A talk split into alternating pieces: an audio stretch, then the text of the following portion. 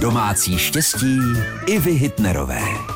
Dáváte do těsta citronovou kůru? Ušetříte si práci, když si ji připravíte dopředu. Stačí nastrouhat, smíchat s cukrem a skladovat v uzavřené nádobě v lednici.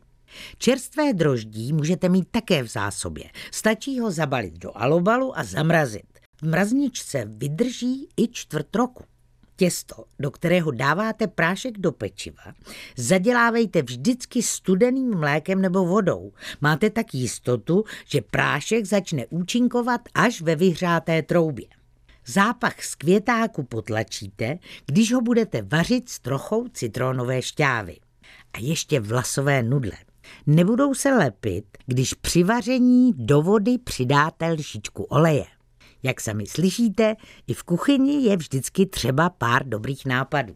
Vaše Iva Hitnerová.